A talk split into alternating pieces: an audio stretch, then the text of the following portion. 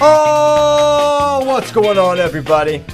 Welcome to episode 626 of FloWrestling Radio Live.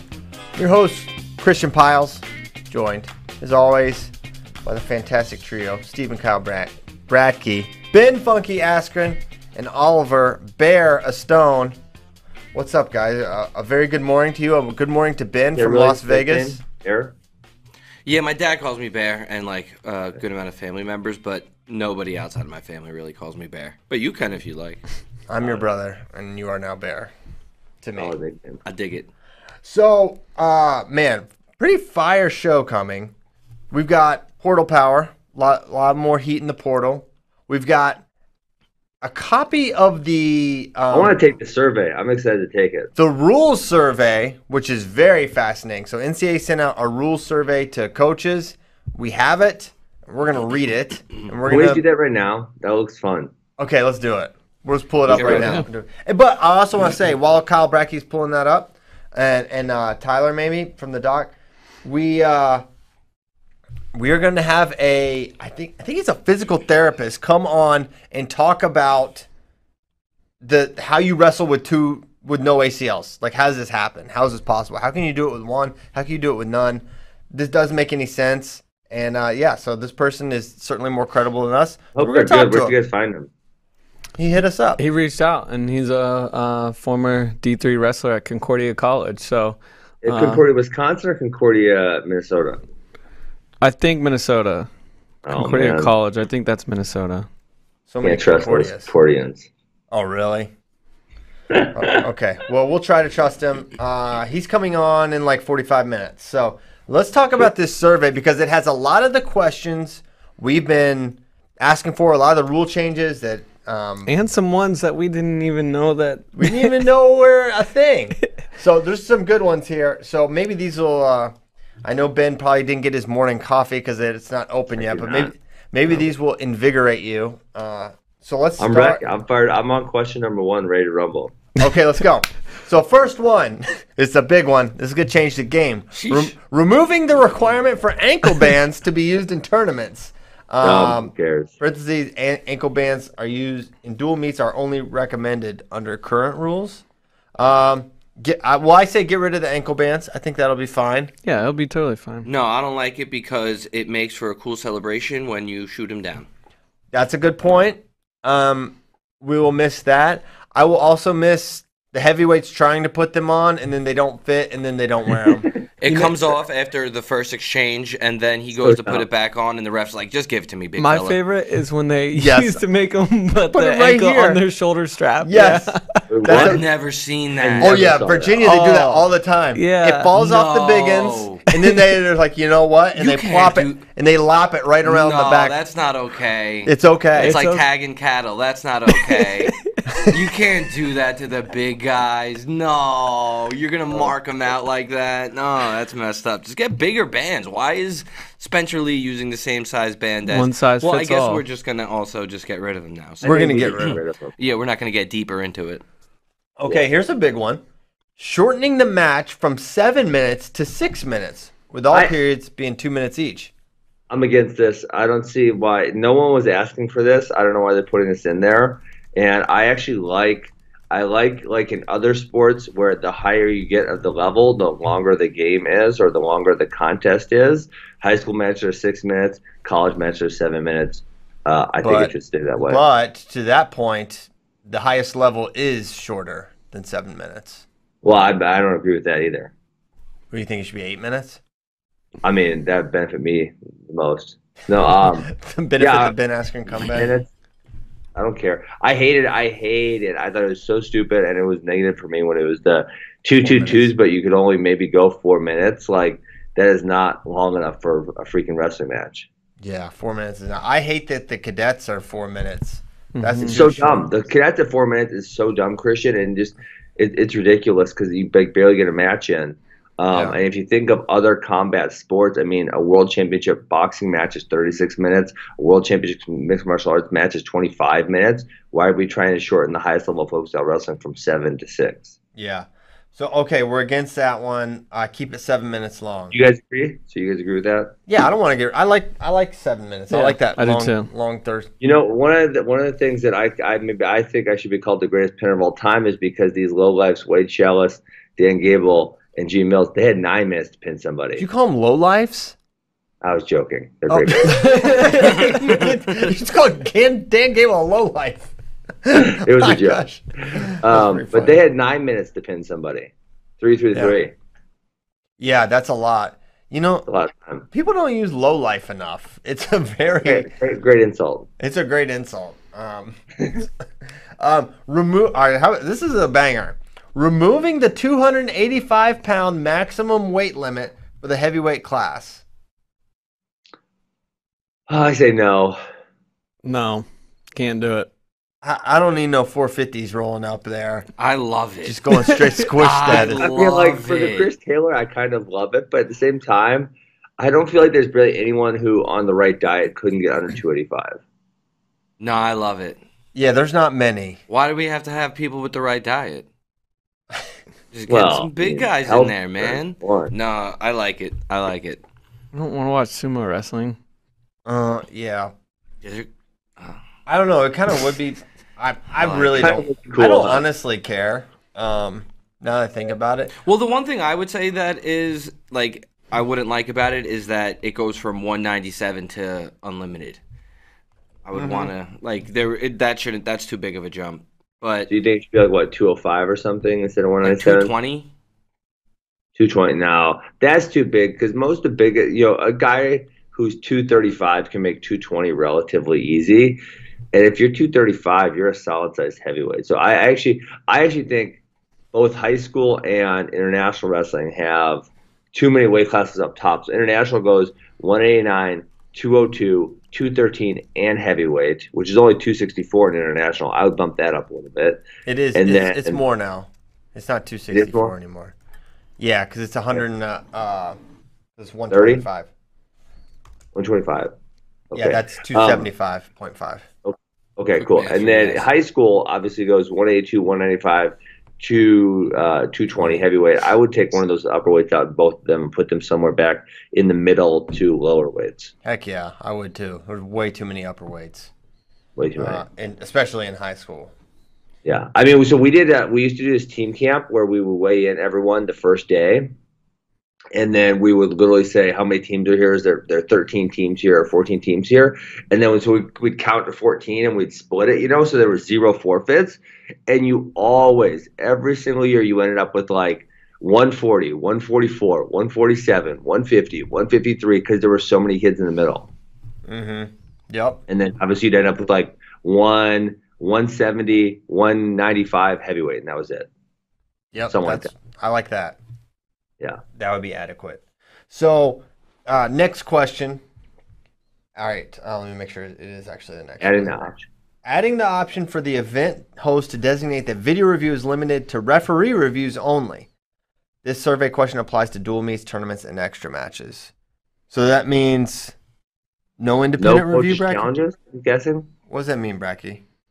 Uh, I took it to mean that it's ju- it would just be the rest reviewing their own calls instead of a third party.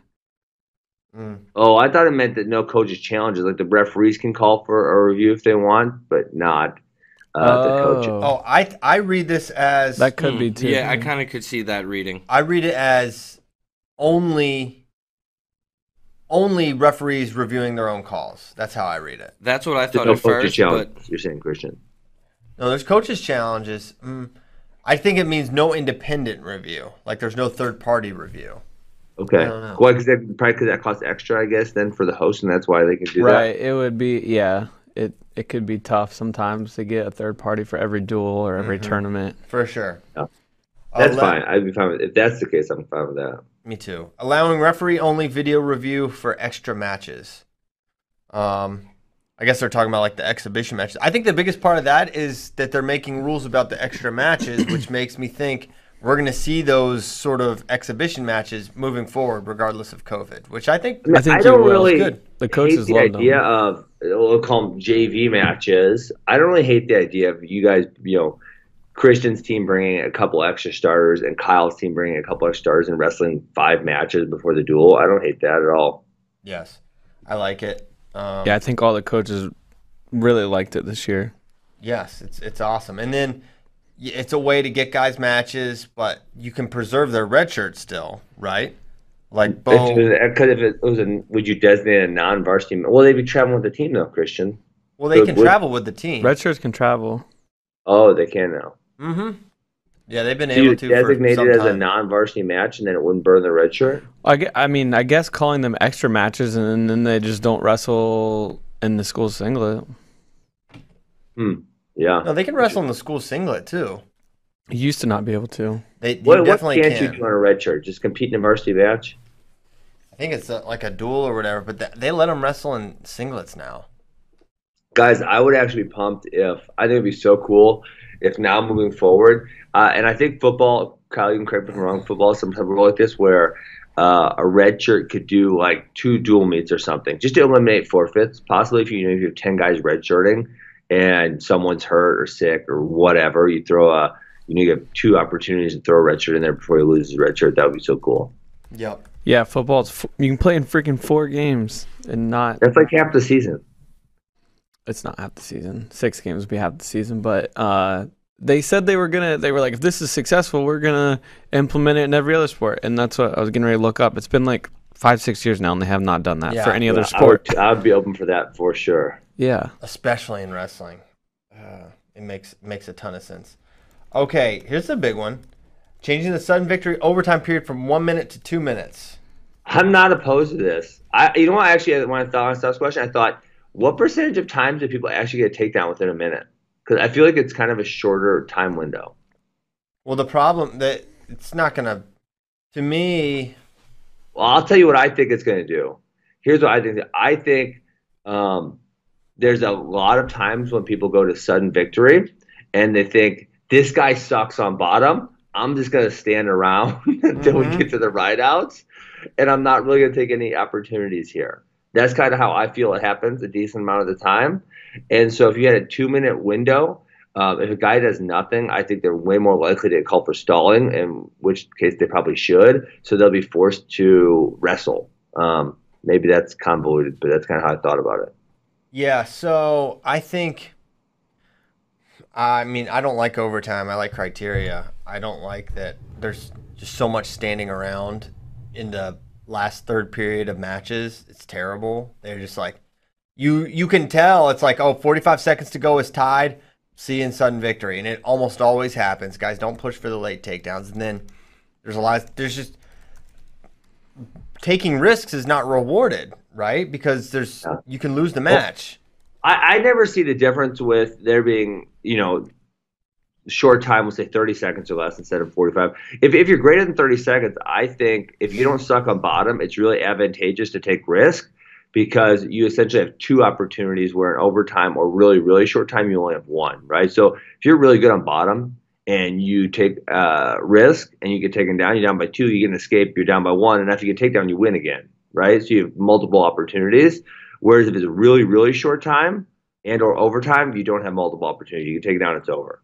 Think how Um, long the the matches could potentially be if you go seven minutes, two minutes sudden victory, one minute, uh, th- or 30 30, then two minutes sudden victory, and then another 30 30. You're adding six Do you minutes. think you'd have less? You're almost periods without a doubling the match. How? Do what? Do you think you'd have less periods without a takedown? Um, certainly, it, it would have it would have to that would have to be the case, just because there's Yeah. more time. So they're saying, well, yes, maybe the matches could go long, but maybe they'll think they'll be out ahead because they're not gonna have so many sudden victory ones go into tiebreakers. But Yeah. um, I'm also Um, my oh. my other thing with with high school because like you know we had the Oh, so wait, number- these these are college only or high school? Right, but I'm making a point here, like. Okay. I never liked the who's number one the un, cut the clock off takedown um, overtime. Suriano versus Fix. That was awesome.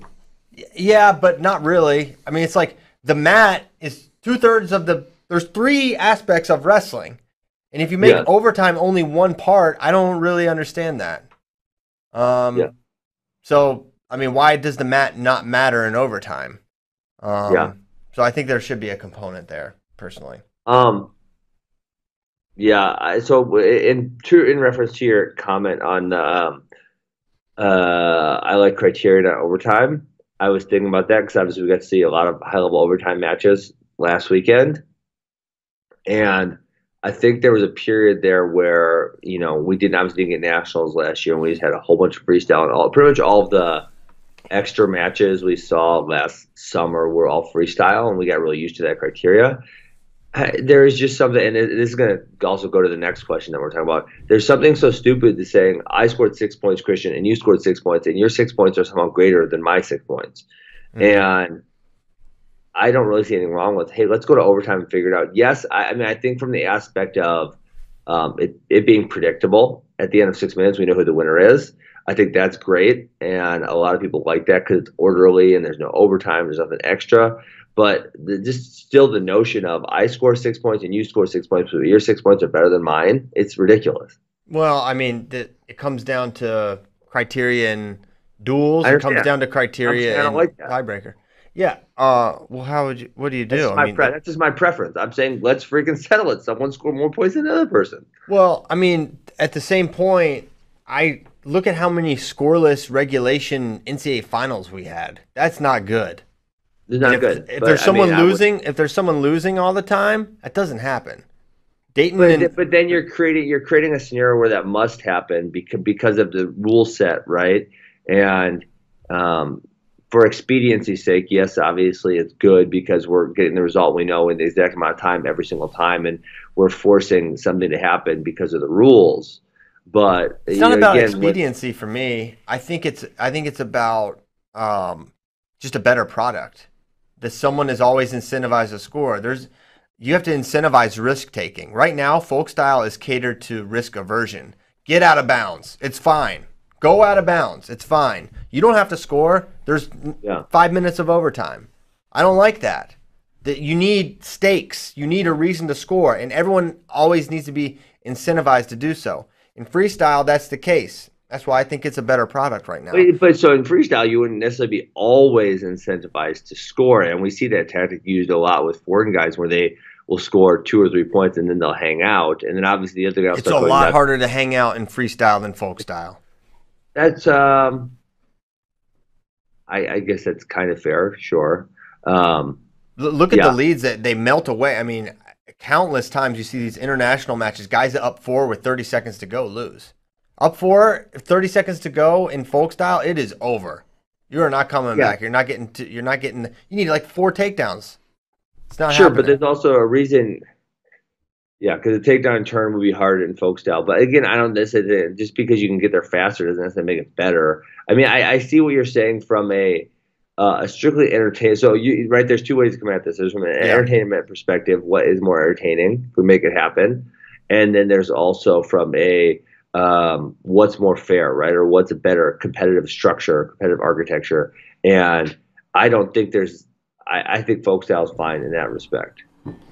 Yeah, I think I just think there's little things that could make it better. And you know what? Maybe no criteria. I mean, but... I'm in for the push out, which I, th- I think would help a lot. Yeah. Why don't we skip down to that one? And then come well, back to the others. Is criteria on this? No, no, no. right? Yeah, okay. I don't, I don't think. Well, the next one kind of goes into this. Um, yeah.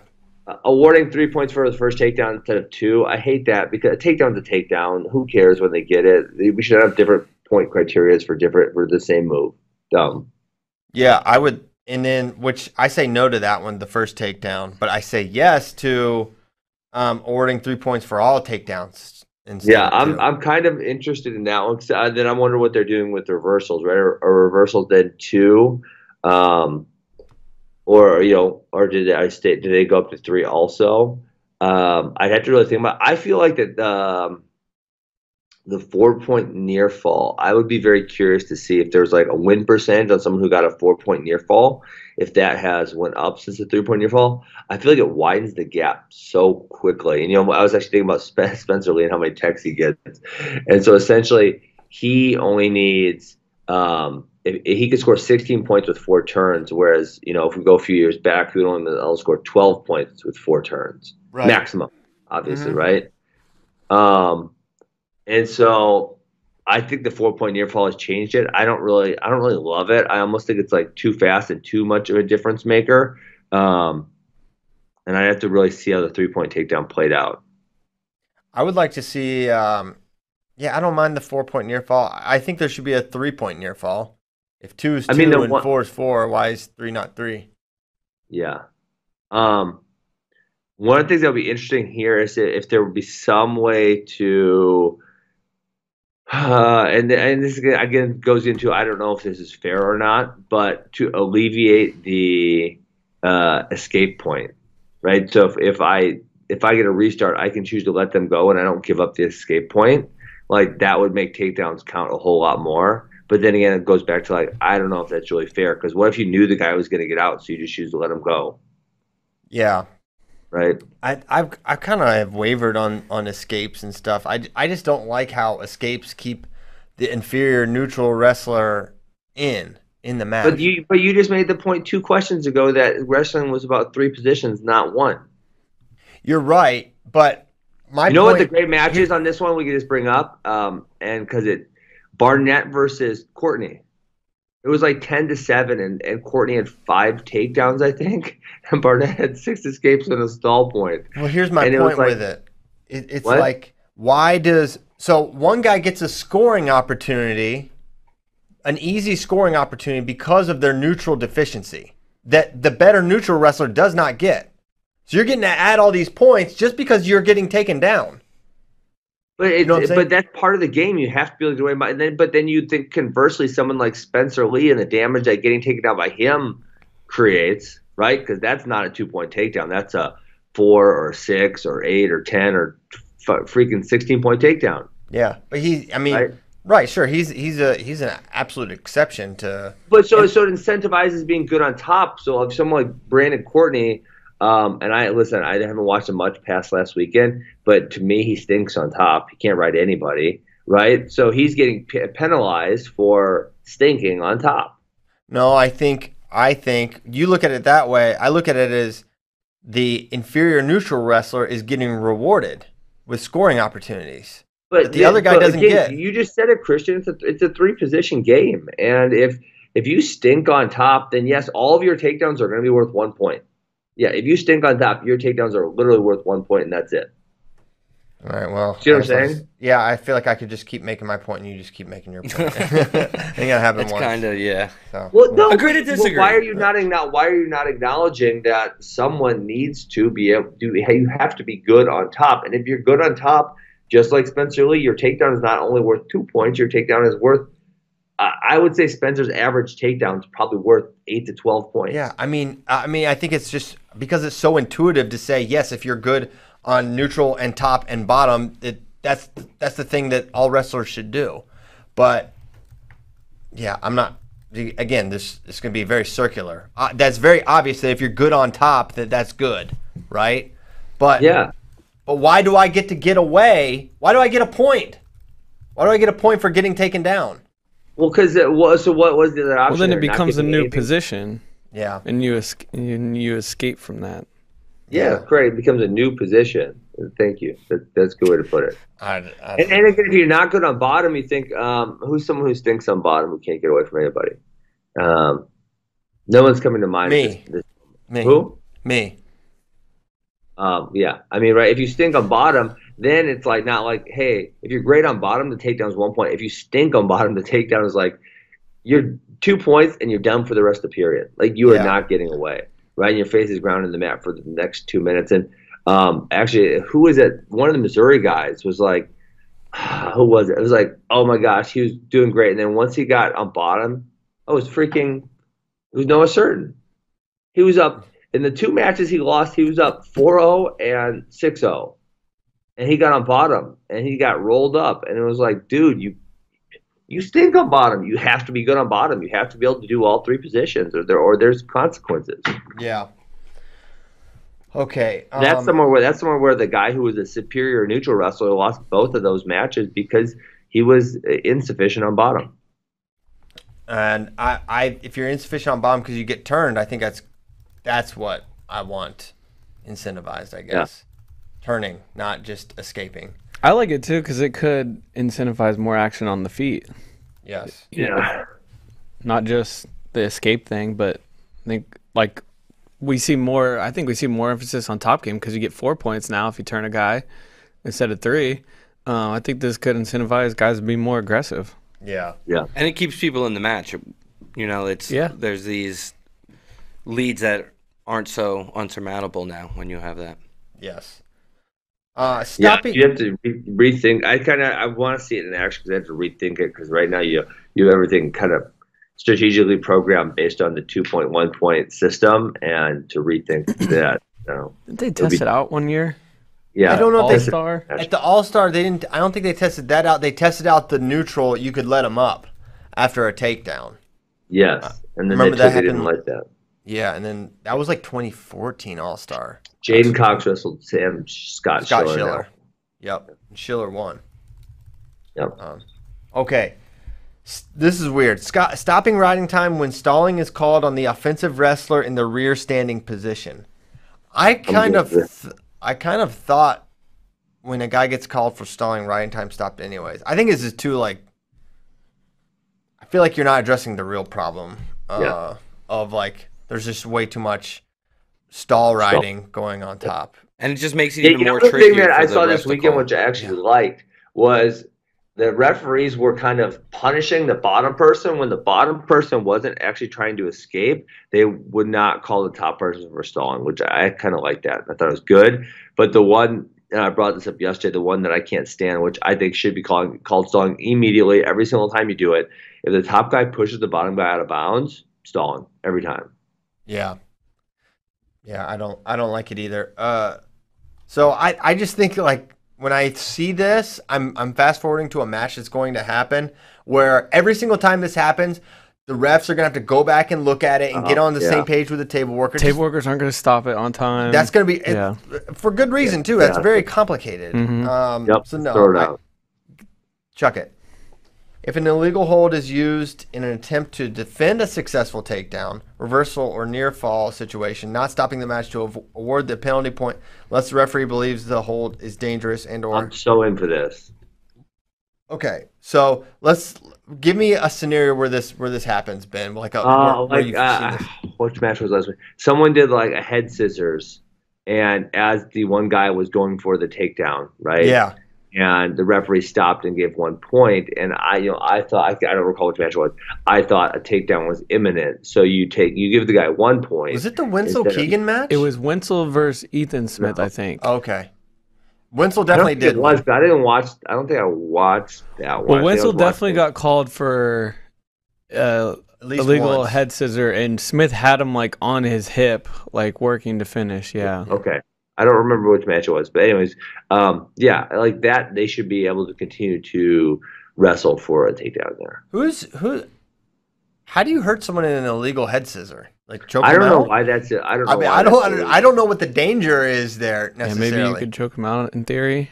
I don't think so. Maybe there's some neck issues if there starts to be some screen. You could get your neck wrenched each other way. Man, I I feel like there's so much neck wrenching. I Yeah. mean, if you can get the That's freaking chin and Yeah. turn it this way, Dustin Yeah. Kilgore used to rip people's heads off. yeah, Yeah, when his completely. near side cradle, Well, I also remember Yeah. Metcalf like being on top, pinning a guy, and just extra cranking his chin. yeah. Yeah. So if you can do that, No, good point. Good point. I mean, I it's, get- it's kind of a it's a stalling tactic. Like if I could scissors your head really hard, um, it, it is very difficult to finish that head inside single leg when you lift. So, um, but as far as a, a danger, I no, I don't I don't see anything there. yeah, I don't either. Um, okay, so that's so you like that one. I think I, I like it too. not. I think it's tough to call. I here, here's the scenario I see. It's like okay, I'm in a shot. Let's say head scissors because maybe that's the easiest one. and I'm trying to finish, trying to finish, trying to finish. They call the one, and then I don't get the finish, and it's like let's say there's like 20 seconds to go. Do I just lose all that time where I tried to finish, where I could have got a a restart? And who is it up to? Is it up to the ref? Is it up to me? Because what if I say no? it- no, illegal move. I want back up. I want a restart kind of thing. So I can see a scenario where it's trying to help, but it could hurt. And so who's it up to? And then that to me is just a little too nuanced. So I can see this getting a little complex. Um, Yes. but I think spiritually, I think I like it. Um, Did you see the Real Woods one? Um, Yeah. that was see, he tried the Which one? Kimura. He tried the Kimura thing, where he rolled geez. through almost like Schultz, and rolled it through. A lot of people were really upset that it was called illegal. It's a very dangerous That is move very dangerous. That should be called illegal every time. every single time. And there were a lot of people like it's wrestling, and like someone was like, "It's a great jujitsu move." I'm like, "Yes, yes." Yeah, that could rip the shoulder out very easily. Yeah. So it's like we know Dave Schultz used it. Now it's not legal. You cannot do that anymore, and because it's very dangerous. Well, I didn't think it was legal when Dave Schultz did it either. yeah, maybe I don't. I think it almost had to have been because he was so, Maybe at first, and then I think they changed the rules. Yeah. Oh, he broke. Yeah, I'm sure he broke several arms. Him and Mark, they were they were they were monsters, and I think they kind of like made it. Um, oh, because I think this was what set up the the all time quote. Um, I don't care if they perceive me as an element that is dangerous. I only care about winning, pinning, scoring points. Um, I think they maybe somewhat innovated that, and then it became. there's probably a historian that knows like the how that kind of came to be, but I think that was part of it. Um, Well, I think that was originally a Japanese jiu-jitsu move. You know, Japanese jiu-jitsu wasn't there was no guard and stuff from my understanding of it. It was more like on, on your feet and stuff. Yeah. So yeah, very dangerous move. Should always be illegal. Yeah, Wood, Woods did that to Carlson and almost pinned him off of it. Yeah. And then, I mean, South Dakota State immediately challenged, and all the points were taken off the board. And it was funny because you know we're watching everything, but we only saw. It's like, oh snap! Real Woods has this guy on his back, and they're like they're challenging. It was like, whoa, he lost all his points. What happened? And then we went back and saw it. I was like, oh yeah, super illegal move. Huh. Um, and then he ended up losing. He did, yes. Okay, so that was a question. All right, illegal. Okay, here we go. In the neutral position, awarding one match point to a wrestler when their opponent steps out of the competition circle with both feet. I'm in. Both feet. I never thought I'd be there, but I'm in. He's there. I'm there. Let's go. If that's, I mean, is that the perfect interpretation of the rule? I'm not sure. I would have. What do you I would have. interpretation? Well, well, not interpretation. Um, so I would have been down for a couple things. One, I don't know why two feet are necessary. Two, um, because I it's you could sort of easily two like feet or two Uh, supporting points.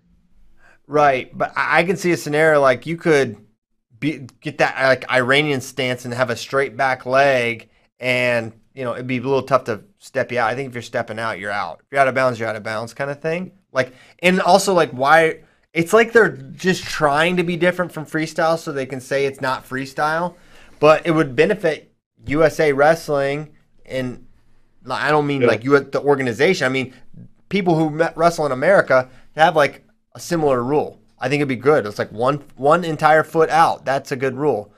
Two, Yes. I would have been okay with it not being a point, but just like an auto. It's an auto warning, right? And That's what they're saying here, right? No, because it's it's a point uh, every time. Whereas I would say it's a Oh, sorry. warning. I, I, I looked at the next question. Chris stalling signal for the neutral out of bounds call. yes. So um, My bad. I just no, I think you're fine because it goes hand in hand. um, I just I don't know why you need a new stalling sequence if you're giving points out when they go out of bounds. Why do we need to? I mean, I guess Yeah. you could still call them for stalling if it's like egregious that they I feel like, like, ran I out. feel like no because people would be stalled out so fast. There's definitely people who get stalled out of matches with with stalling plus out of bounds for sure. good. I mean, it'd be good. Well, I'm saying like, okay, you're losing. Let's say you're losing by three. You're up by three. Ten seconds left. Guy just runs straight out of bounds. You can do one for push out, him for stalling, but it doesn't have to be a stall call every single time they Right. go out. Yeah. Mhm. Yeah. Yeah, because they're yeah okay. So you are kind of like Uh, you're you're likening the stalling to uh, like a caution in freestyle.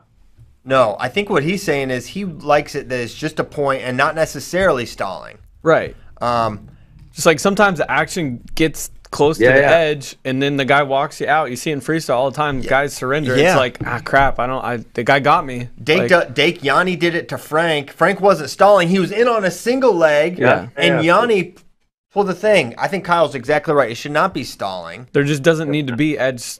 Like now they have to either call stalling or action. Like Right. no, you just a point. if they if they stall, they stall. Doesn't do no action or anything. Okay, so I I'm actually now I've changed my mind. I'm now in on a point every time, and it's not stalling. Yeah, Point every time, and it's not stalling. correct. I love that. I'm, Um, I'm good with that.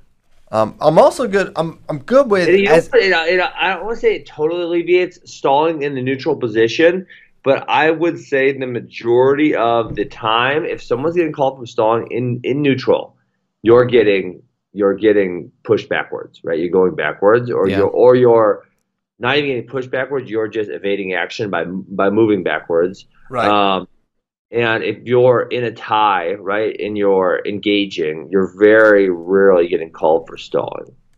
right. Right. So it almost alleviates neutral stalling. Um, not saying that it won't happen, but I'm saying it does make it significantly more difficult. Yes. Um, so I've I've now changed my, my mind. I think it should just be a straight one because it's not you're not necessarily stalling when you go out of bounds in, in freestyle. And I guess the other big question is like, is there like a grounded type rule? Like, let's say someone gets in on a head God, inside don't- single. Don't even, don't even say it. Well, no, like let's say someone gets in on a head inside single, they're both in bounds, and you know how you're kind of working to finish, and it scoots the other guy that was sprawling, like his one foot out of bounds, but then he like Sammy Sasso sits a corner cradle, but both his feet went out.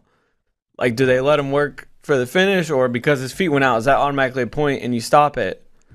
I think it's something where it's like two supporting points, something to that effect. But you don't let him wrestle because that's what we also like about college wrestling is you can continue to wrestle with uh, like I- a I don't think you can in. have it both ways.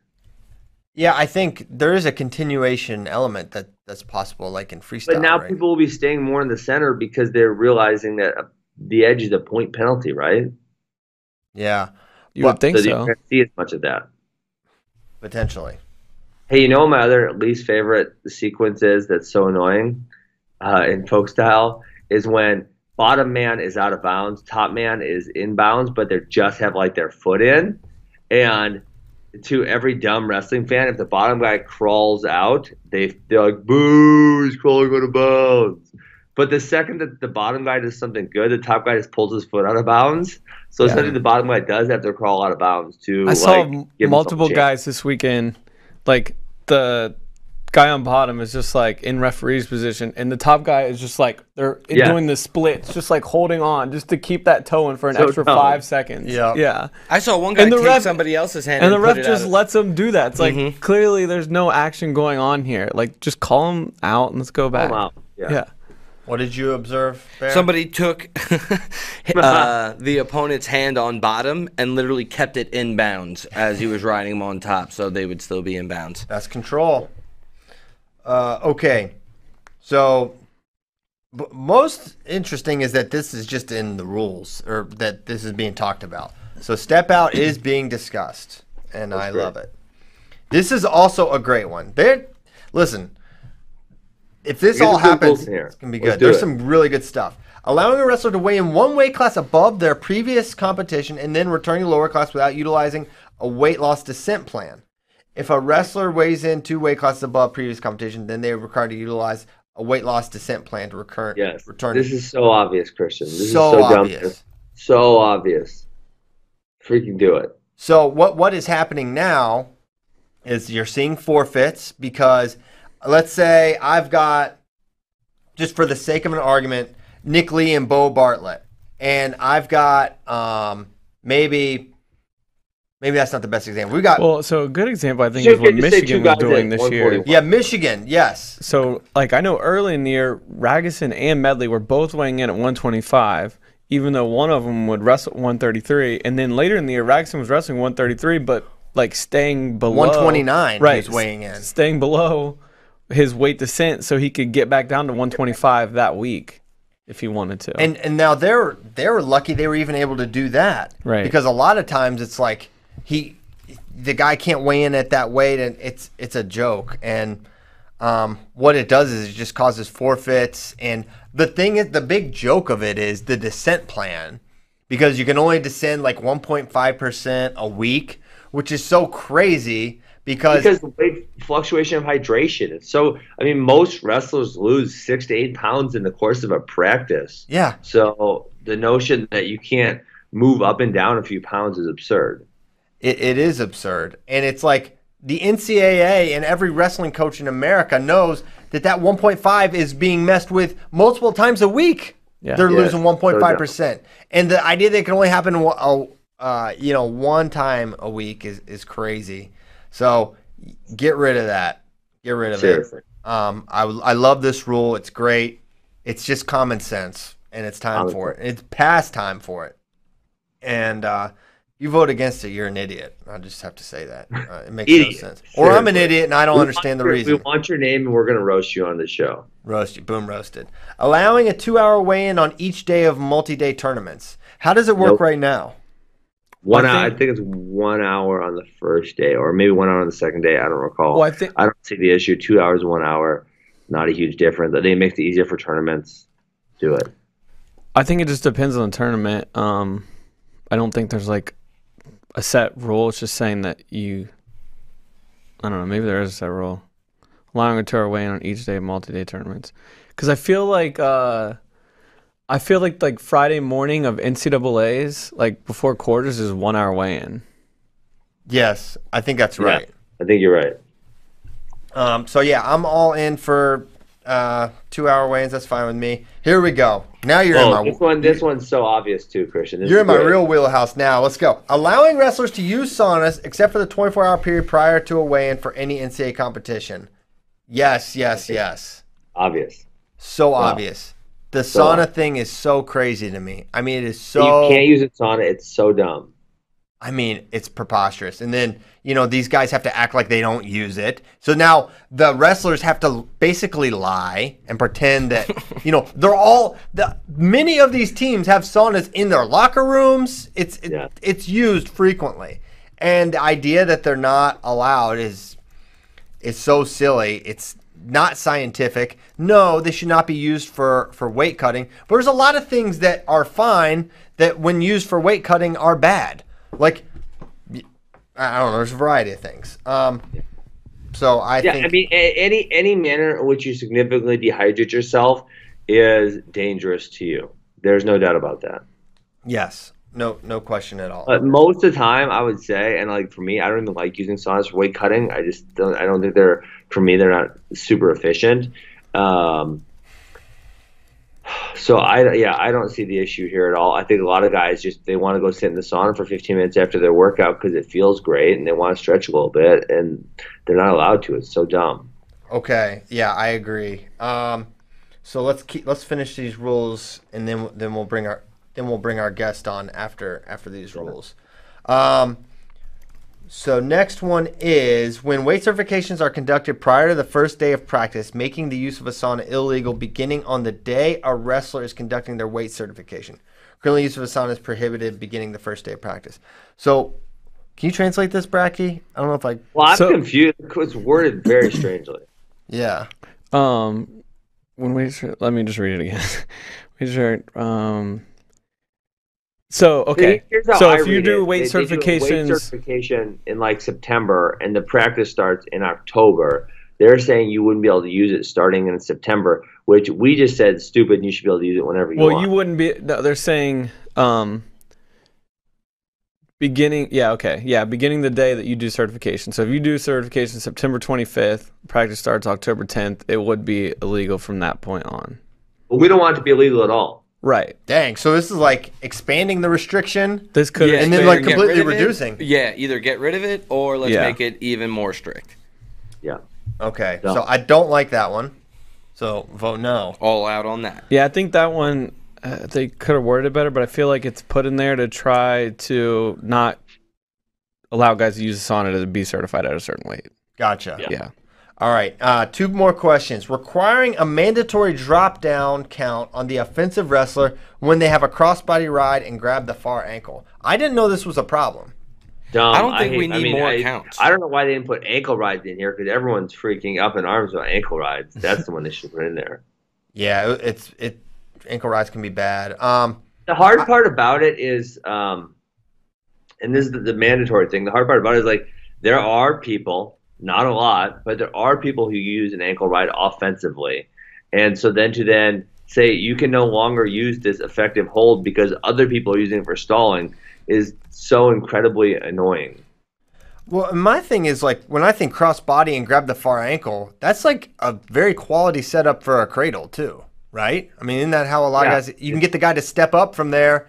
Yeah. Um, I'm pretty sure. Evan sure. Wick loves that position. Well, I think I mean I, I think it's kind of hard to cradle there, but yes, cer- certain people do that. Are like Evan Wick does, for example, is really long. I think good cradlers can. You know, maybe maybe it was tough for you, Ben, but um, some some others have found a way. I don't. I think you know. I think I. I would cradle from a leg in and quad pod, but never from the base. And I think it was just I just didn't have the hip flexibility to get over there. Ev- Uh-huh. Evan's really good there. Tristan's really good there. Um, actually, they did they did a leg riding camp at one of the academies, and I I, I probably if it wasn't them showing it, I probably said this is garbage. Don't listen to these guys. My kids, but uh, I watched thoroughly the way they explained it, and there's a couple moves, and I, re- I really liked them. Okay. So I don't I don't think we need to count. That's not the problem position in my opinion for top wrestling. So I think it's fine. So you can vote no on that one, coaches. All right, last one. Changing the control of mat violation penalty to when an institutional coach or staff member receives a control of mat violation during a match, the opposing team's wrestler is given the choice of position. It's This so is bad. so insane, stupid. I haven't read this one till right now. It's the worst one. So basically, what there's so So because let's Tom- say, let's say, this is so dumb. I Who think wrote that, I think uh, the But Iowa they, Oklahoma. be, but they should have better penalties for the coaches being dipshits, for sure. What do you mean better penalties? They need to throw them they out. need, yeah, you get, you get, you get your Yeah, one they need to warning. kick them it's out. like We've talked about this. right, you tee them up. Yeah. Next one, you're gone. Yeah, I don't I- remember what match it was. Some coaches being insane, and there there's just like no penalty for it. well, It's there's like a, there's a huge guys, they penalty need to start potentially. acting right. They need to act right. Well, um, the thing is, they do take team points, and that to me is crazy. That's Yeah. like an overreaction. But I think what they're trying to do is like, how can we replicate the technical foul? Everyone feels good about the technical foul in Yeah. basketball, so let's give them. What would be the equivalent of a free throw? oh, we'll give them choice. But like, because what? Yeah. Why would you punish?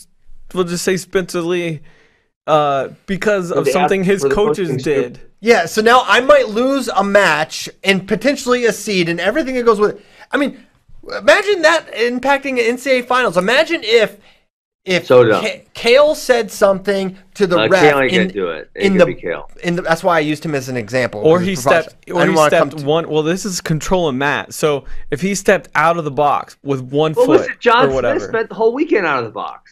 well, yeah, they all did. Exactly. John Smith was never in the box. So then that would give uh, Roman extra choice or something like that. That is insane. absurd. that is absurd. They just, I don't. It might even be like a fine, right? At this level, like a John Smith's big enough money where you can fine him, right? Um, maybe not all coaches are, uh, or maybe it's- percentage maybe of their kick them out, but no, just kick them you know, out. kick them out. But yes, I, I as a as a spectator to the NCAA tournament, it's absurd how some of these coaches act. It, it- they're ridiculous. Yeah, I, I think I think they should be ejected. I think it'd be. I mean, it's kind of like It's awesome. Look, Imagine listen- the listen, It wouldn't happen that much because once it actually started happening and, and coaches realized, okay, there's actually consequences to my action, they would stop being dipshits. yeah. Yeah, I mean, in in football, there's like pretty much no coach ejections, and in basketball, there's maybe like one to two a year. Like it's not really like you'll see technicals. Um, I want it baseball you give style. Them, you give them a technical, and next one they're gone. I want a baseball Yes. style where We the get- the coaches are kicking dirt on the ump's feet. Yeah, Yeah. like Tom Brands throwing starts fits. rolling up the mat. Yeah, He's like, you know what? yeah, I'm throwing rolling it the- up. Yeah, uh-huh. I love it. Throwing the coaches' No, chairs, taking there. the ankle bands. Take the ankle bands. Yeah, Steals yeah. Oh, okay. I'm going home. Taking my ankle bands He with me. unstraps the anklet from the heavyweights uh, singlet strap. Yep, yep. Unstra- Does the untags Bobby the Knight cattle. throws the Yep. coach's chair on the middle of the mat? Un- unplugs the scoreboard and just Uh-huh. takes it with him Yep. under his arm. I'm taking my ball with him. I'm me. taking it. You score it I yourself. would love it. There's a lot of there's a lot of things you can do. No, but seriously, seriously, they should do something for real. I get up, basically every morning. I get up and Caleb's downstairs watching baseball YouTube, and it's almost always like ejection videos. Yeah. it's just watching that. Have Uh, you showed him the jackpot one? um, The ass in the oh, jackpot. I don't know if I have. I gotta show him that one. He's probably seen it now that now that I think about it. Well, hey, we we have a guest on. Uh, maybe we'll, we'll circle back to these. But Bracky, in- introduce our guest. We got Joseph Hines here. Um, and he he reached out to me uh, shortly after uh, FRL yesterday, and um, he deals with ACLs and uh, the rehabbing of them, and can go a lot more in detail about them. Uh, and Ben had a lot of questions, So many Um, questions. and I'm sure you you listened yesterday and heard those. So um, I don't, maybe give us a little bit of background of, of what you do every day and uh, like what you see on a, on a daily basis. Yeah, for sure. So, a little bit of introduction here. I'm in my third year of physical therapy school, so I'll be graduating with my doctorate in about two months here. Right now, I'm completing my last clinical rotation at the Sanford Power Center in Fargo, North Dakota, and we are pretty much the main go-to for ACL rehab in the area. And so we see people right at right after injury, all the way to return to sport and that's really what we're dealing with. Um, most, like 90% of people in the U.S., elect to have the reconstructive surgery in order to return to sport, but that's not always the case. So we can get into that a little bit more if that if that's what you guys are looking for. Yeah. So I mean, I guess why why would someone elect not to do the reconstructive surgery? And so obviously, I understand in a short period of time, like you know, I brought up Spencer Lee. He tore one ACL at Big Tens two weeks ago, but then the other one, he said, you guys said he tore against Jack Mueller, which is like two and a half years ago. He didn't even compete that offseason. Why wouldn't he have gotten that fixed? Um, so anytime you get hurt, your body's going to heal and get better to some extent. With the ACL, it provides a great deal of stability to the knee.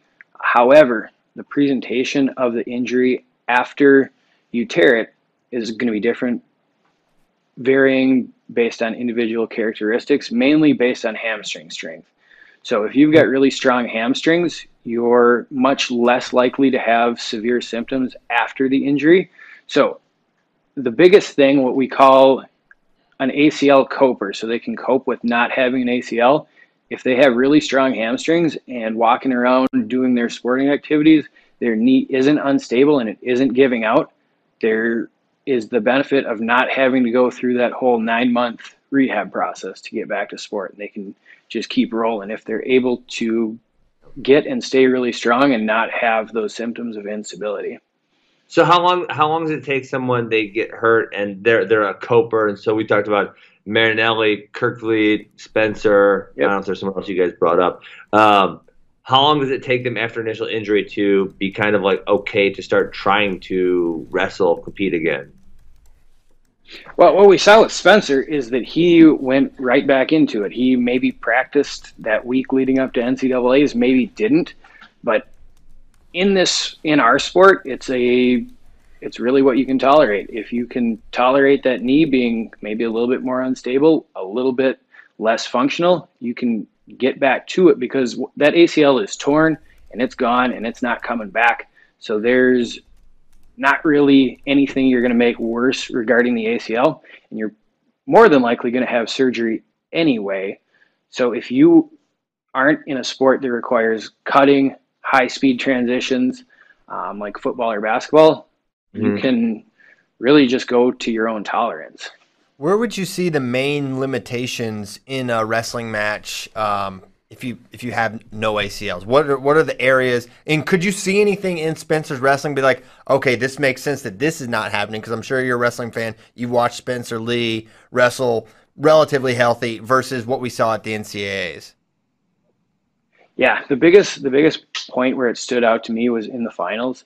When you have a knee injury, you get swelling in your knee capsule, and because of that, there's this weird reflex inhibition of the quadriceps. So your quads extend your knee, flex your hip, and when that quad isn't working at 100%, which it's not after an ACL injury because of the nervous system input, those two are related, your quad and your ACL. So when he got snapped down to his belly with by Courtney in that first period, I was like, this is this is a guy who's compromised because normally you get snapped, you would react, you down block, but he just didn't have that quick reaction time with the knee. So I guess that was the biggest thing that stood that stood out to me. And other than that, he did generally didn't look like he was having fun out there like he normally does. he just didn't look didn't look the same to me. Man, Yeah. that's Then interesting because one- well, the snap was the moment where I remember we were watching together. We're like, he snapped him on his face. I don't know if I've ever seen that with Spencer, Never. and that does make sense now that you mention it. So what about like uh, so you know a Marinelli or Kerkvliet or a Spencer, these guys who haven't um, done, so would you just assume or would you advise, I guess if you're in the position, for them just to never get it done until it really bugs them, if that's five years or eight years or ten years, and then when it bugs them, then they get it done? Well, I've had I've had a I had a coach who had had none. Um, he had no ACLs and he was just rolling with it. And if you stay strong, you should should be able to. I mean, I guess what I'll say is you're going to have your most difficulties during athletics because that's the highest level activity you're going to do, especially competing at a high level D1 world level. After afterwards, um, and I guess the biggest consideration is arthritis, but you can develop arthritis whether or not you have the surgery, and it Yeah. just comes along with that disruption of that knee tissue. So down the road, more than likely, those guys are going to have troubles with arthritis, but that doesn't necessarily depend on if they're going to have a surgery. And right now is the time in their lives that they are really under the most strain and they're at the highest physical level that they'll Yeah. conceivably ever be. Yeah. So it's, I mean, really, they would consult with their surgeon and their medical staff, and it really is up to the individual. And once they're done with wrestling, they don't necessarily need to get it fixed unless they're not having problem or unless they're having problems. So you're the arthritis could develop whether they get the ACL fixed or not ACL fixed. Doesn't matter. Yeah, for sure. So a, a question I have is how much tougher is it because you know we had David McFadden on during the watch party. He tore his ACL in I think the first match of his uh, NCAA tournament as a true freshman. He ended up wrestling back for fifth or sixth or something. So it's something that routinely happens. We're seeing guys not get it fixed. How much tougher Yeah. is it one uh, one wrestling with one ACL and zero ACLs? What's the big difference there? Have you ever have you ever heard of that? Yeah, I helped. So I wrestled four years at Concordia College. It's a D three school up in Moorhead, Minnesota, and we had an interesting kind of case study on this. We recruited a kid named Ben Bogart out of Alexandria, Minnesota, and in high school he was wrestling Clay Carlson from the at that time Willmar Oh, yeah. Cardinals, but now All American for SDSU. And he tore one ACL. Um, he's a senior in high school. He continued on through. So he wrestled on one ACL. At the state tournament, he got into a compromising position with his other knee and tore his other ACL. And so, in preparation for this, I talked to him this morning to get his timeline and some of his feedback with that. So, he originally tore his left ACL, tore his right four weeks later at the state tournament. And so then, eight weeks after the state tournament, he had surgery on the most recent injury, and another six weeks later, he had surgery on the second injury. He was back on the mat in February of the following year, and he said it was not not good. Like he he wasn't able to do the things he wanted to do. Um, but as to your question about and sorry, I'll finish my story. Um, ben ended up wrestling all all four of his years for us. He ended, had another ACL injury and rehabbed it and came back from it. Um, so he finished his college career and reached reached some of his goals, not all of his goals. But so as you're wrestling with one versus two versus none, it depends on how they present. Because in the case of Spencer's ACL that he tore against Jack Mueller, I would assume, and I'm not privy to the details of his medical history, but I would assume that that one rehabbed fairly successfully because he looked great this year, right? Yeah. And so at the point that he's been wrestling with that for a year, if not two years, depending on how much mat time he had, that one probably wasn't affecting him hardly at all, especially when he's a guy who doesn't give up a lot of points, doesn't get taken down a lot.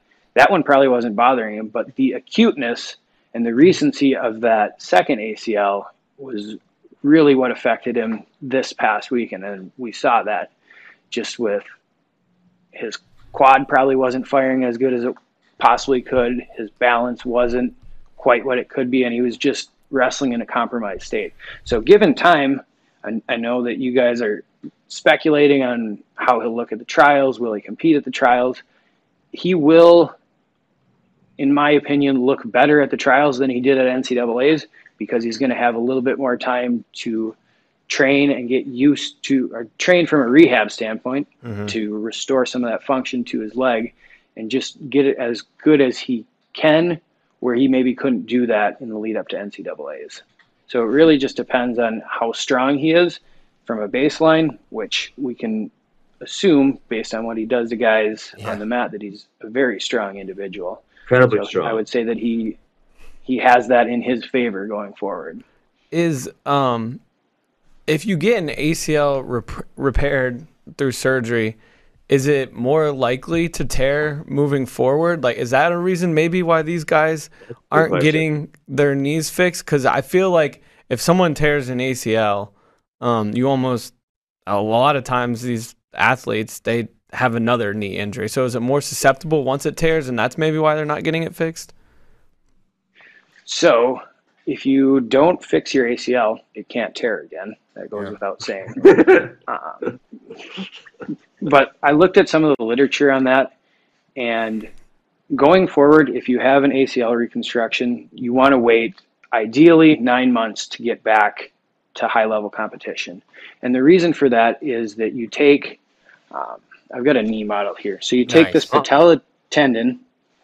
Um, where Yep, are we there in you go. camera? You're There. you're So you, what they generally they generally do, they take a portion of this patellar tendon right here, and they insert it via bony plugs. So they take a little bit of your kneecap and a little bit of where it connects down here in your tibia, and they plug that in to the inside of your knee, and that becomes your new ACL. Hmm. So that's how they do that. But they fully remove that from the body, and it disrupts the blood supply to the ligament.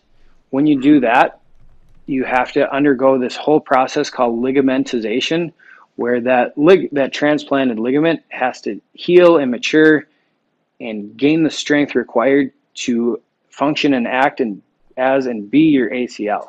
So that is truly a 9 to 18 month process for that ligament to become to reach its strength potential. So anytime you head back to competition earlier than that, you're at a higher risk for a re-tear. That being said, um, in literature review, they looked at a bunch of people who had torn ACLs and looked at them like two years after the fact, and of the of the re-injuries that they had, it, there were twice as many re-injuries on the opposite leg as there were on the original leg. Hmm. And so, what that says to me is that you're some people are just predisposed to be more likely to tear an ACL. And a predictive factor for that would be if you tear one, you're fairly likely to be in that class that's susceptible to it, and you could potentially tear the other one. Makes sense. Very interesting. The the other thing I had real quick is, um, you know, when you talk to somebody outside of wrestling, it's like they can't understand how people can compete with torn ACLs because in every other mainstream sport, it's a season ender, and Yeah. um, and oftentimes they're like carted off. And I mean, like Yianni Yeah. a few years ago, he, at, he tore Yeah. his ACL against Dean Heil. He took injury time, and then came back, finished the match, and won an NCAA title. Uh, how is it? How are these wrestlers able to do this? Um, is it just because, like you you kind of mentioned earlier, there's less cutting and like quick movements? Yeah, the demands of our sport are totally different because in the high profile sports where you hear about ACL tears, NBA, NFL, um, that's what they're doing. They're running full speed. These are huge dudes. So there's, with the increased size and speed, there's more forces going through that knee. So it's just less likely to be able to compensate and have that strength at those high velocities and with those higher forces. So we have a lot of positions, and if you're a really good wrestler, you can like hide hide your weaknesses to a point. Um, so Spencer, as an example, because that's really what's fresh in all of our minds, is he didn't look good on his feet, but when he got on top, you don't use your ACL or you don't use your knee in a position that's dependent on the ACL very much at all. So we have the ability in as wrestlers to adapt kind of adapt a style in which you can protect a compromised joint whereas if you're a running back you have to run and you have to cut and there's just no way around that and so that's how oftentimes you see guys like yianni guys like spencer able to just kind of work around that impairment hmm. Man, this is all all fascinating. Ben, do you have Yeah. do you have any more questions for? for No, Joseph? that's good. I think I think he is. I, I you know I think we need to use the, the term ACL copers a little more often now. Yeah, forward. Copers. this is great. ACL copers. Speaking of Copers, we all and uh, we always see him with the huge brace. You know, like Wyatt Sheets had one, Yeah. and Marinelli a lot of times, and even Spencer. How does that help? So after surgery, the bracing isn't truly necessary. You'll see most physicians will recommend to stay in a brace for about a year after your return to sport. So ends up being like a two-year process of finally getting discharged from the brace. But the idea behind those braces is while you have the injury, it should give some external stability. And it's also a mental thing. It's also peace of mind that your knee isn't just going to be basically all over the place um, stability wise and so that's why you see those guys brace up it's it's a protective thing but it's debatable whether it actually provides that much stability so Yeah. if you're at if you're a coach and your athlete or if you're a coach or an athletic trainer and that's what gives your athlete the peace of mind to be able to go out there and compete 100% that's that's what you're doing but if you're a guy who feels like maybe you don't want to draw attention to that injured limb you can compete without it as we saw Spencer do this weekend Yeah. What's interesting is with Spencer, we've seen him go with it and without it. He kind of mm-hmm. alternates. Do you think that's just kind of Yeah. how he feels that day, or his comfort level, or what? Would there be any reason to like have it and then not have it? Because like he wore nothing at in the finals, right? He d- just Yeah, had just two, had two sleeves. sleeves, but at different points of the tournament, he definitely wore the brace, right? Pretty sure. Yeah. So what? What would? yeah and that I? I've been I've been wondering about that personally because I saw I think last year he wasn't wearing it a ton but he would wear it sometimes. And you would it would be a question for him but it's probably partially a peace of mind thing how he, how he's feeling. Did it get unstable and cave in on him when he was walking off the mat? Is it flared up? Is it swollen? Because with injury you get swelling and if you don't give it time to recover and kind of reduce that swelling then it's going to persist and it's going to be annoying and your knee's going to be in pain basically but yeah and i think you guys brought up a good point yesterday when you said that it's not allowed to wear that brace in freestyle so maybe it's a test run maybe he's in the finals presumably he's got the highest level of competition that he's going to get at that tournament so maybe he wants to see how it goes without the brace Very cool. Well, hey, Joseph, this was awesome. thank you. I feel like uh, this is the most talked about knee in like wrestling history. But I feel like we're gonna have injury questions moving forward. Maybe uh, if you're, it would be interested. It would be cool to have you on again, is because uh, I think wrestlers will continue to get hurt.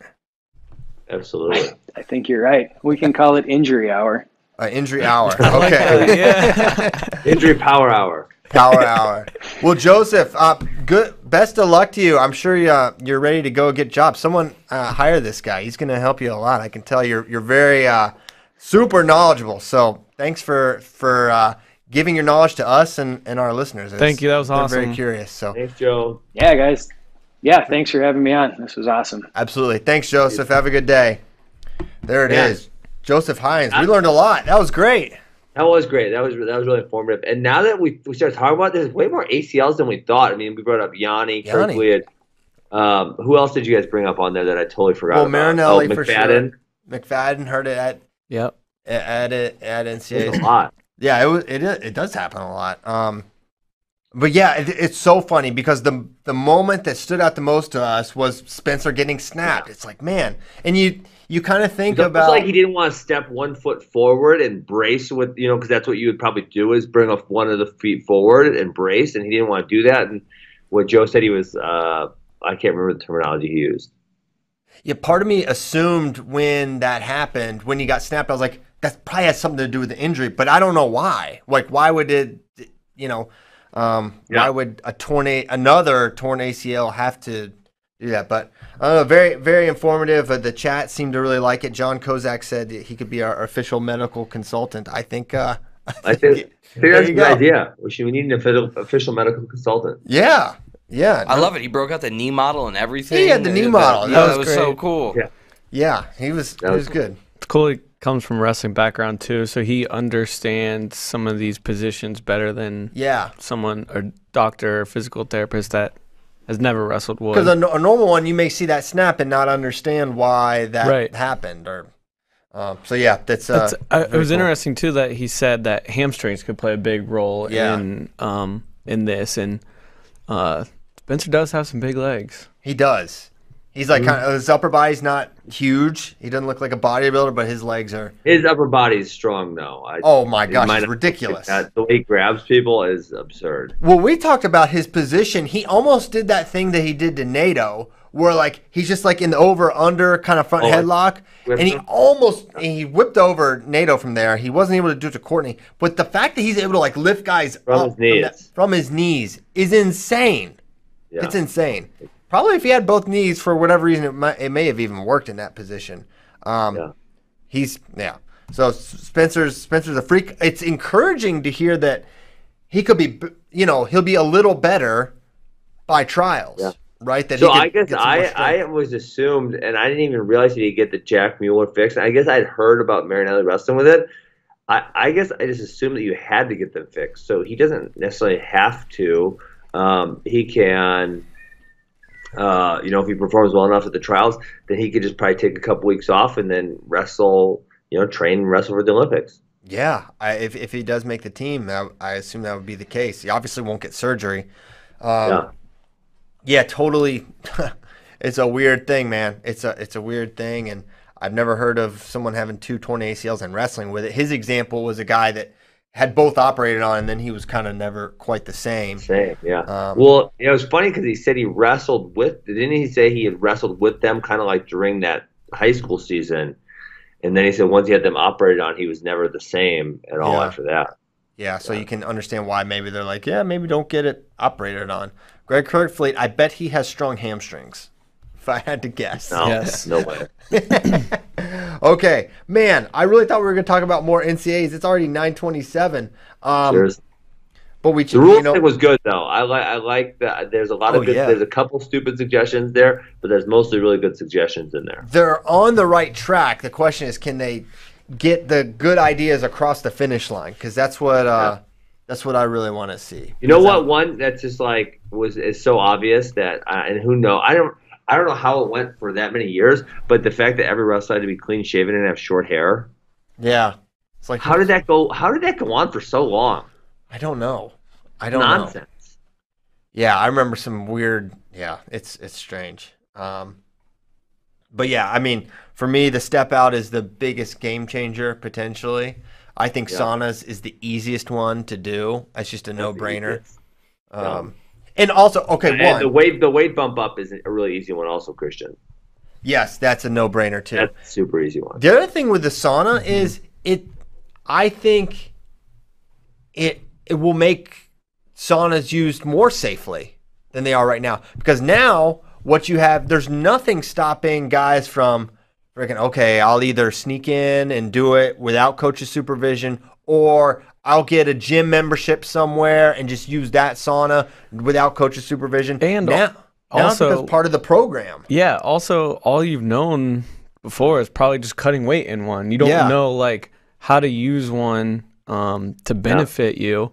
And you see it with uh, nutrition when kids get on campus all the time. Like that's something they learn about because a lot of them cut weight the wrong ways and weren't fueling their bodies right. And then they get on campus, they do it right because they're educated on it. So you can Yeah. educate them on this as well. But instead, you have to pretend that they're not using the sauna when they, you know they are. And how many teams have guys using saunas? I would bet, I would bet at minimum fifty percent of NCAA wrestlers this year use the sauna during the season, just at Yeah, minimum, yeah. and it's probably higher. So Yeah. you're just going to make it safer. Uh, And the other thing, I mean, I don't want to say, I don't want to be totally naive, but the amount of kids cutting really large amounts of weights for college seasons right now, versus what it was 20 years ago uh, is vastly different. With I mean, and I think the biggest driver of that is the one hour weigh in.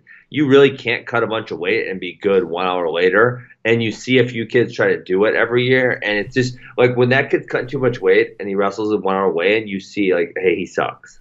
Yes, yes. I like the um, yeah. I think the hour weigh in is is important. Is still an important thing. Um, do do you ever think Matt side would ever happen?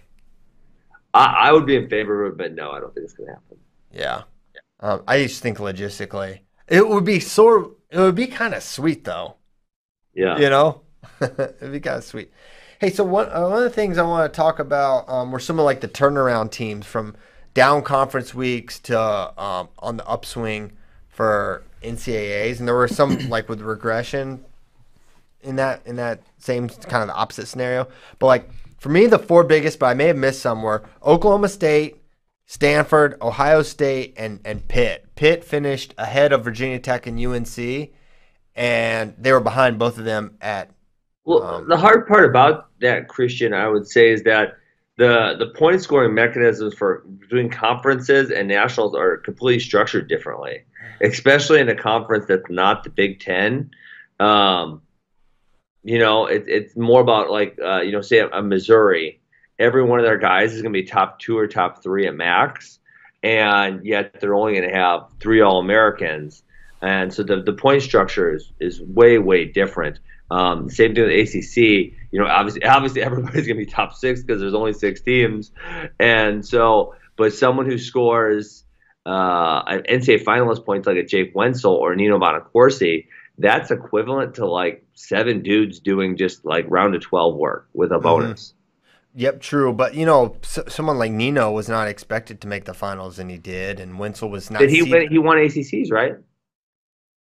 Yeah, but the be- I mean the best guy he beat was J.I.L.O. Yeah. You know, And Sure. th- that is a good Sure. point. But, but like so, a team like Ohio State, which was ninth at Big Tens, was ninth at NCAA's. That's pretty crazy.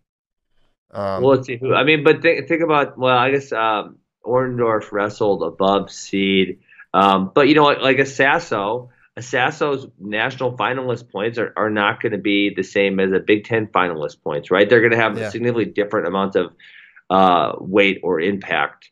Um, yeah, So I, I think you see that all the time. Where uh, let me find a team on here. I'm sure there's someone in here that has like uh, one or two. Well, like Cal Poly made top 25 with essentially one athlete, Bernie Truax, scoring a very high majority of those points. His points at Pac-12s are going to be, I don't want to say negligible, but you're going to need Not a enough. whole bunch of guys doing well. right. You know what I'm saying? Yeah, a, a, team that really kind of fell Right. off was um, what was Nebraska, who of their I think they had nine qualifiers, only two wrestled at or above their seed. Um, you had Lovett, who seeded fifth round of 24. You had a, a two seed round of 16 with Schultz, and you had an eight seed round of 12. Um, they were third at Big Tens, had a really strong performance, and they finished behind Iowa, Penn State, Michigan, Minnesota, Ohio State, Northwestern, um, who are all Big Ten teams. No, they, they were great all year. Um, yeah, and Schultz and Lovett killed them, obviously. Yes, So. yes, very painful. Um, Yeah, but I, I do think I think there should be some weight in, in factoring in that the the conference scoring and the N- NCAA scoring is not not really comparable, right? And we've talked about this where you know I, I always bring up my time at Arizona State. we won like three duels that year, and we took six NCAAs because Bubba and Bubba and, and uh, Anthony won it, and they both scored a decent amount of bonus. And Levi Cooper snuck in the All American, and that put us in sixth place. yeah, yeah, we were like true. three and thirteen or something as a dual team. and I think American was like fifth, and they uh, they had like it was just like Fittery and Flores and maybe one 184 um, Cannon. Cannon, Cannon, yeah. He was good. Um, Mhm. So yeah, yeah. that's so you could do well at NCAAs with not that many people. I mean, I'm not saying it happened a whole bunch of times in here, but you know, I think of a team like You're right. Northwestern uh, would be a great example of someone who always kind of struggles in dual meets, and they they never have a super deep roster, but they always have a few really good guys who are scoring points. Um, I'm I'm sure their finish at NCAAs was better than their finish at Big Tens comparatively. Yes. Ben, I- did you guys lose to Central Oklahoma that year? Who? Missouri? No, Yeah, Arizona, Arizona State. State. Oh, Arizona. Oh, dude, I don't know. We were terrible. We lost to like everybody. That's what Jason Bryant says. He said that year ASU lost to Division two Central Oklahoma at the Lone Star Duels, four and twelve as a dual team. I don't. I mean, I don't remember going to the Lone Star duels that year. It's, it's definitely possible. Though. They were really. I mean, we were real. I'm telling you guys, they were bad. We were bad. We were really bad. and, and you know, but we had Anthony. I mean, Anthony scored bonus almost every single match. You know, so he's going to score 24 points at NCAs or something like that. Like, look at look at this chart. You one guy scores 24 points, you're in 20th place. Yep. Yeah. You know, and then Bubba probably scored 20, 18 points somewhere in there. No, more than Oh, that. No, he scored- he got a first pin is in the finals. Yeah, he probably scored like he probably scored like 25 also. Yeah. Yeah. Crazy. Yeah. So, So, but you did lose to Crazy. apparently Central Oklahoma. Yeah, Jason was there. People don't forget. yeah. I don't remember that match. I'm He blanking on blocked. that He blocked that out. He, he blocked Uh, it out. Let's I get to think some, they almost they almost lost to Embry Riddle that year too, or so- someone really terrible. And Wow. Bubba Bubba lost to an NAIA guy that year. Um, I'm blanking on what the guy's name was. Chang, Chang, yeah, yeah. Uh, dang it. I. It was I- yeah, he's Asian. I, I, I remember that. Yes. He lost to a non D1.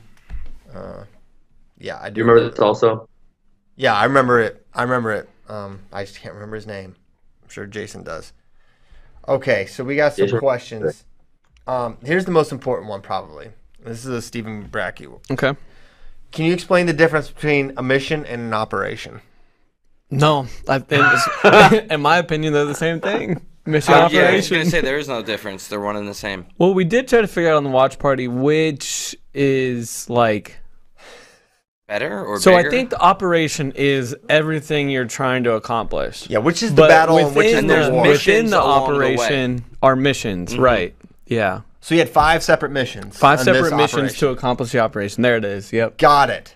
Got it. so that makes that makes sense. So that's what the mission and operation. Well, I got definitions. I got definitions up in case you guys want those. okay. So I don't think um, your your uh, English definitions are going to help. anything to do with military stuff. Uh, the first two definitions are a fact or condition of functioning or being active. The second was an active surgery performed on a patient. So, um, whereas mission, an important assignment carried out for political, religious, commercial purposes, typically including travel.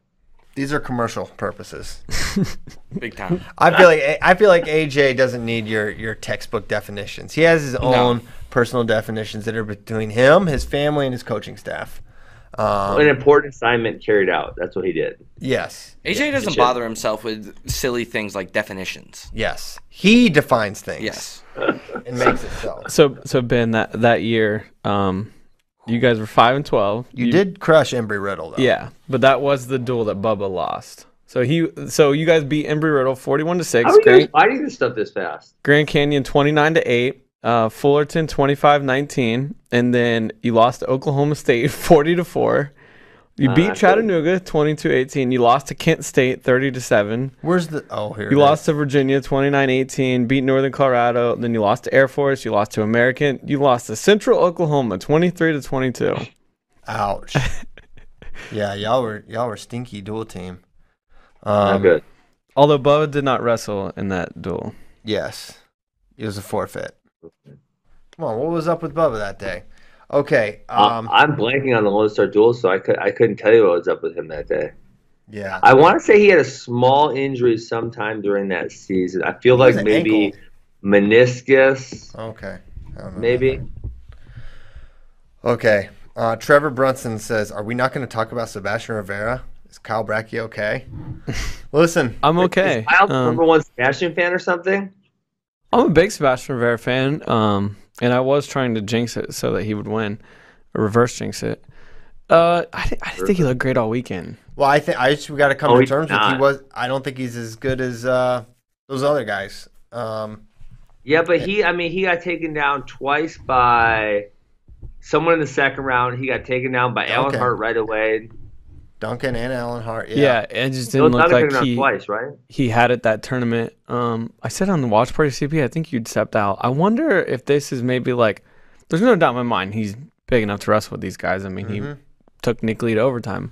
Um, I Yeah. wonder if it's one of those things where maybe he's still getting used to being up at that weight.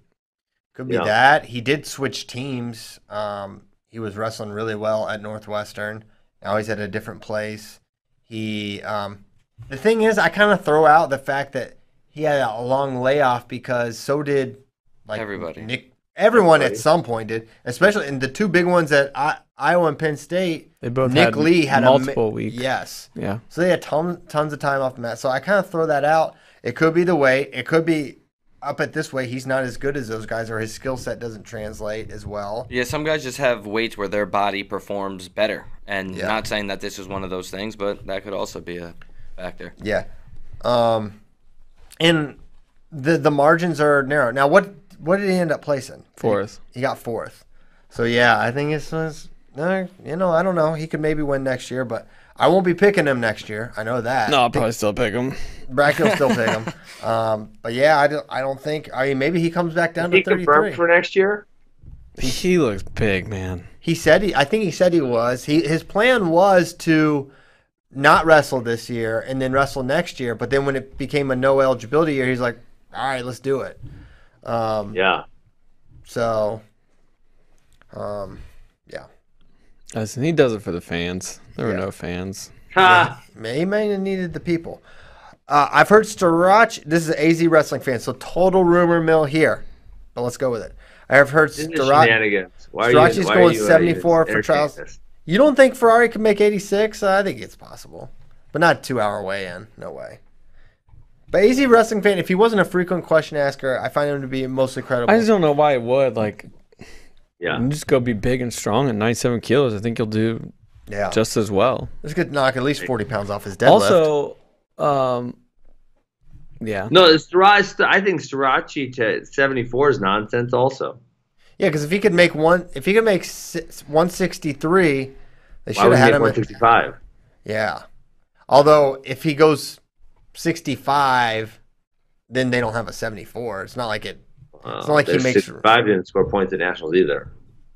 What? But do you understand what I'm saying? He won 174. All he could do is. But yeah. they didn't know he was going to win 174 going into the year, and I think you would have said, at least depth wise, 165 would be easier to win than 174, especially if you could make that weight class Yeah. uh, and feel good. Well, there's one thing about making it for trials and seeing what happens, and it's another thing to make it consistently. Um, three days in a row in March, that would have been probably a different thing. I'd be surprised to see them do that, but um, it would. Be, I'd be interested to to see it. Mm-hmm. Um, this is a good question too, because I'm curious for Ben's thoughts. Because I always get nervous Uh-oh. when I see this. Is it folk style that causes Spencer's knee problems? The way he defends the ankle pass is very effective. It makes me cringe every time because it looks like his knee's getting torqued in a bad way every time. I do Well, feel that, like I, he I puts guess you'd have to ask have weird asked stuff. Spencer what position he tore his uh, ACL in, right?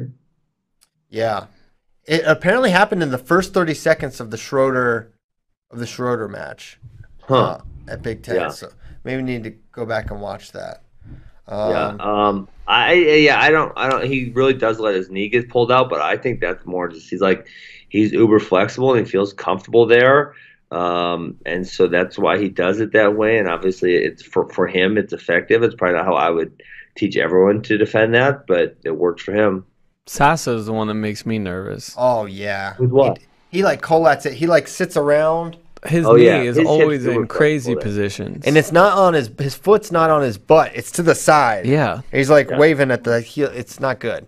Um, They, But but they, I mean, like guys like Kerry Colette or him, they must they feel comfortable there, right? They have the flexibility to They be in put those themselves positions. there. Yeah. Mhm. yeah. Uh, they put themselves there exactly. All right, this will have to be our last question. Um, what do you guys think? We've talked about it, but let's just it's it's on theme. What do you think about of not reward awarding a riding time point unless you have near fall points? I actually like this. I don't hate it. I don't hate it. I don't love it either, though. I'm somewhere in the middle. Okay, we're me- middle medium on it. Uh, I'm I'm kind of with it. I'm kind of with it. I think it's fine. Um, So I guess you. So would you? Would guys try harder for the back point for the uh, back points for the extra point, or would they just not try to ride as much because they realize they're probably not getting back points and therefore Exactly. It eliminates the guys that are riding just to ride.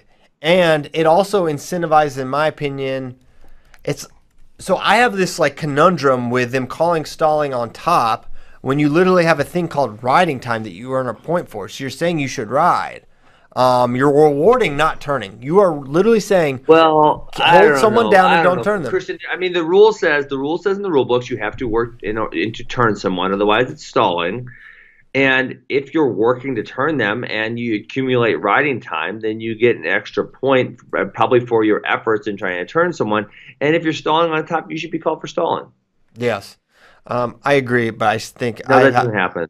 I just have a conundrum with it. Uh, so yeah, I think no riding time unless you earn near fall, which will probably make riding time arbitrary or useless because no one's going to win by the bonus. Or I think you will see very rare instances of matches won because you got the near fall points and the plus one. If you're turning the guy, you're pro- you're probably winning anyways. Whereas Yeah. I see riding time wins a lot of people matches or puts matches in overtime, uh, as in the case with Roman and Daton. So, um, I don't know. It's interesting to think about, but I think it, that would basically, if you made that rule, you kind of like eliminate the importance of riding time in general, in my, in my opinion. And with that, it's time for us to go. What a show! We changed all the rules in wrestling and made it better. Mm-hmm. We had an Very good. ACL expert. We became ACL experts. We are now doctors. medical doctors. We are doctors, and now you're all doctors too because you heard it. So now, you know Congrats, what? guys. in your you can just shove that in the face of all your guidance counselors that said you wouldn't be a doctor. Mm-hmm. Here I am. I know about knees. You know why I Spencer was snapped on Inn his last face. And we stayed at Holiday Inn Express. That's where uh, that's where Triller TV put Ben Askren up in Vegas, the Holiday Inn Express. yeah, right. White collar Ben. Credit to you, Ben, waking up early in the morning, yeah, six hey, I'm not gonna be here tomorrow. I two two mornings before six a.m. is that's enough for me, guys. Yeah, he's tapping out. That's Come fair. on. All right. Thanks so much. It- Thanks to Ben. Thanks to everyone for listening. Yeah. Thanks to Josh Hines. Last name Big time Hines, right? thanks. Joe Hines, Joe Hines. Hines Thank- like the ketchup or H I N E S like Malik Hines. like the ketchup. like the ketchup, but I think the Z and the E are in a different order. Regardless, thanks to him, Joe Hines. And uh, we'll be back tomorrow. See you then. Have a great Wednesday. Let's get some tacos.